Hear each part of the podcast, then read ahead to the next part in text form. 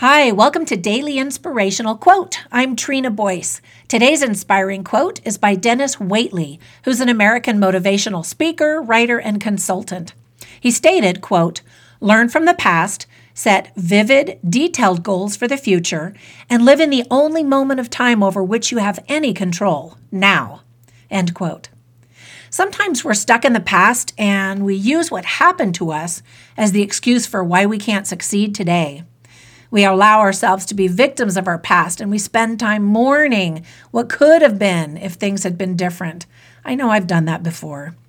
What we're forgetting is that who we are today is exactly because of what we experienced in the past. Rather than complain and whine about what happened before, we should celebrate our growth and allow it to propel us forward. Planning for the future is also important, but we have to be careful to not let it rob us of the joy for today. It's dangerous to procrastinate your happiness for when something happens, like you finally graduate from school or get that job or lose weight. Then I'll be happy. So today, choose to be happy today because you don't know what tomorrow will bring.